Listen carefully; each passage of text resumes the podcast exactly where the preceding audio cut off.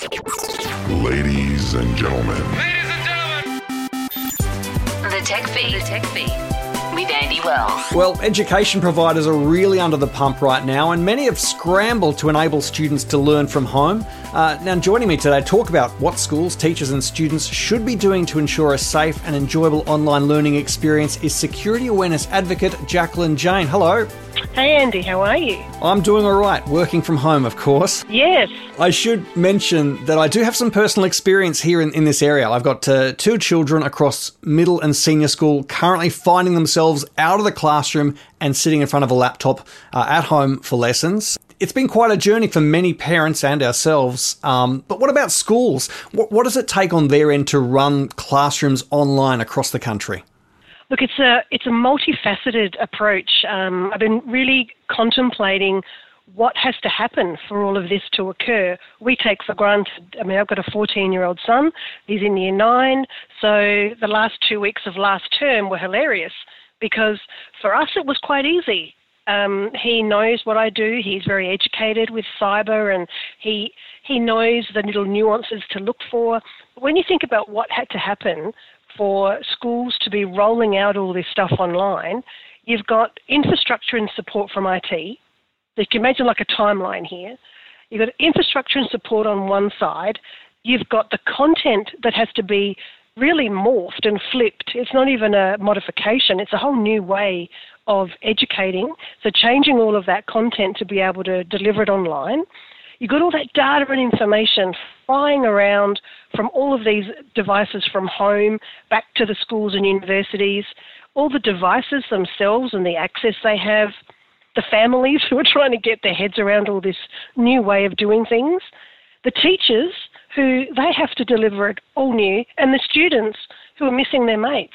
It is ridiculously multifaceted. You and I, we can continue what we're doing. If we were working in an office, we can just create that at home and 80% of us we're pretty much okay to continue with our jobs. It's totally different for the classrooms. It's interesting because online learning isn't something new, but it's not something that junior school kids uh, have had to do or or up to a, a, certain level it is completely new and you're right it's about um, actually changing the, the content as well that we, we get in it's it's that before we even start talking about the the technology side of things right yeah, exactly. So then, what in particular should schools be doing? Uh, just the basics to ensure important things like safety and privacy. How, I mean, how those are pretty important things. They are. Look, the risks are considerably higher as well in our current climate. Um, just back in March, the coronavirus related phishing attacks went up 667% to be precise, and every single country around the globe has been hit with at least one phishing attack related to the pandemic. So it's more important than ever to really think about we're not only doing this learning stuff online, our schools need to think about how safe are our kids and parents for that matter. Um, how educated are they to know what to do for even school email um, or what links to click on? That everything they type into um, Microsoft Teams or Zoom or Skype is kept forever. So there's a lot of assumptions of knowledge, I think, um, and to secure our privacy and safety, that increased need for IT to monitor inbound and outbound traffic has increased dramatically. These guys are now having to consider so many things in a very fast way that they've never had to do before. I feel for schools, to be totally honest. It's not easy. Absolutely, because uh, previously they've only had to think about I guess, uh, anything happening online within the confines of, of school grounds. But as you say now, there's there's an, there's another level because all the students are remote. Exactly, and it's not just it's the unseen. Um, even at school, there's an IT guy who the kids can go to, and I'm thinking about primary and secondary school at the moment. They can say, "Look, something's not okay. Can you fix it?" And they're used to the classroom environment. They're not used to this application isn't working or it's new and what are the security settings that I need to do. Their level of sophistication has, by, I suppose, been forced to lift. And the IT guys have to find a way to educate. It's not the teacher's job to do that, but it will be left for them to do. So, schools, to ensure that privacy and safety, it's not just about the device itself, it's actually about the individual which takes it to a whole other level. Now, I'm thinking at least schools as institutions should be able to resource themselves to eventually sort all that out, even if there's a bit of a learning curve. But what about back over on the parent side? We've got uh, devices used in the home, you know, they become the responsibility of, of, parents when it comes to ensuring uh, some of these, uh, well, running the devices and, and safety as well. What's, what's the checklist? What do parents need to know? Oh, look, and again, this is a, an unfair situation for parents who may not have any need in the past to wrap their head around the, the cybersecurity threat landscape that there is out there. So it's not just about phishing emails, it's about all the other potential dangers that come with being online. So parents, just for themselves, are trying to struggle with this from their own work, and then they have the added element of how do I know how do I know what to tell my child about being cyber safe? Um, and that is a, a, gap that does need to be bridged. And look, the good thing is there is a lot of ways and a lot of resources that parents and kids can use because traditionally they haven't, parents aren't, we're not um, naturally gifted with information to be able to share with our kids online. We just, we don't know it.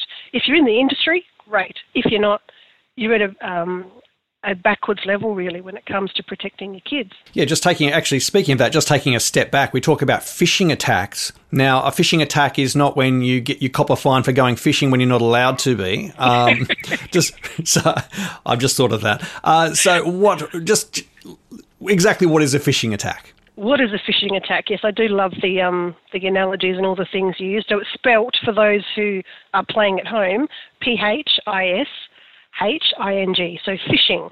And it's all about a hacker, the bad guys, will send an email, and within that email will be a link that will take the user through to a malicious site um, that could deploy some pretty nasty software onto someone's computer, shut their computer down, and demand money, which is called ransomware. Um, so they're using malicious software to request money, which is pretty awful.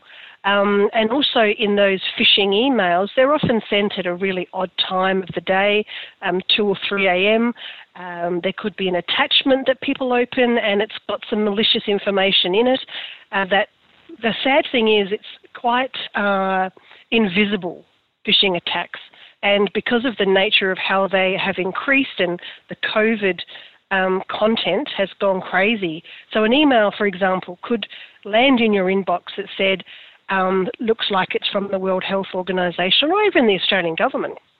And they could say, um, please click here for a list of all the people in your suburb and insert your suburb name uh, that have coronavirus and have been tested positive. So click here and open up that file to show you exactly where that is. Now, we're human, and unfortunately, hackers know that, and they use phishing emails to hook you. That's where the term phishing came from. So to hook you in to do something you normally wouldn't do that results in either giving information you shouldn't, they can take your banking details, download software behind the scenes that you don't even know is happening, or take you to a site that you don't really want to go and be given some information that you don't really need, inappropriate stuff.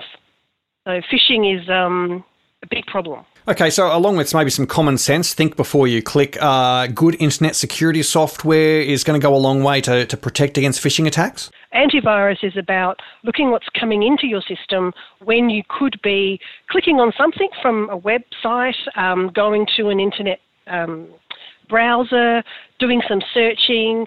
That's where it's known bad things. So virus software knows the bad stuff that's out there and is ready to stop it and it could come into your system. When you think about email, email's different. It's not necessarily about known um, issues that could affect um, potentially affect your device. So when you're in email and you get an email, your virus software is not going to pick it up. If it's a .edu.au from a school, like a student um, has that particular email address, the schools will have firewalls and, and email filters to get rid of a lot of known spam or known phishing attacks. What we're finding though is so many of these hackers are one step ahead of us at all times. So emails are still making it through to inboxes that have that potential to cause an issue. So there's different elements. It's like having a clean desk. So you you know if you're working from home and um, as professionals, if we're doing a Zoom call, we really need to make sure that no one's going to walk past us in their underwear or what's written on our whiteboard behind us hasn't got our passwords on it and we haven't got information of a confidential nature on our desk. The same thing applies. There's all these different elements that um, it's not just cybersecurity, it's, it's all about your information security and how to get people to make good security decisions. That's the key. Wow, what, what a minefield. What a minefield. So, where can parents turn if they need help navigating this minefield? Uh, you mentioned there's lots of resources out there. Where do we start? Maybe a crash course in internet security sounds like it's, uh, uh, it's a good start. Yes, it is, and KnowBe4 um, happen to have some excellent free resources at the moment. Um, there's a free home course about cybersecurity. It's good for the whole family, and there's a good section for kids in there as well. Um, I have a checklist that I'll make available to you for even the parents working from home. Totally uh, different to the kids and what they're experiencing, but it all ties in together. And a new resource coming out will be a checklist for kids. Um, probably two versions, one for the younger kid, one for the older in high school, because it's a different experience for them. There's a lot of great resources out there. I'll make available all of them to you. Excellent. Jacqueline, thank you so much for your time today. You are welcome. The Tech Feed. The Tech Feed will now terminate. Visit techdaily.com.au.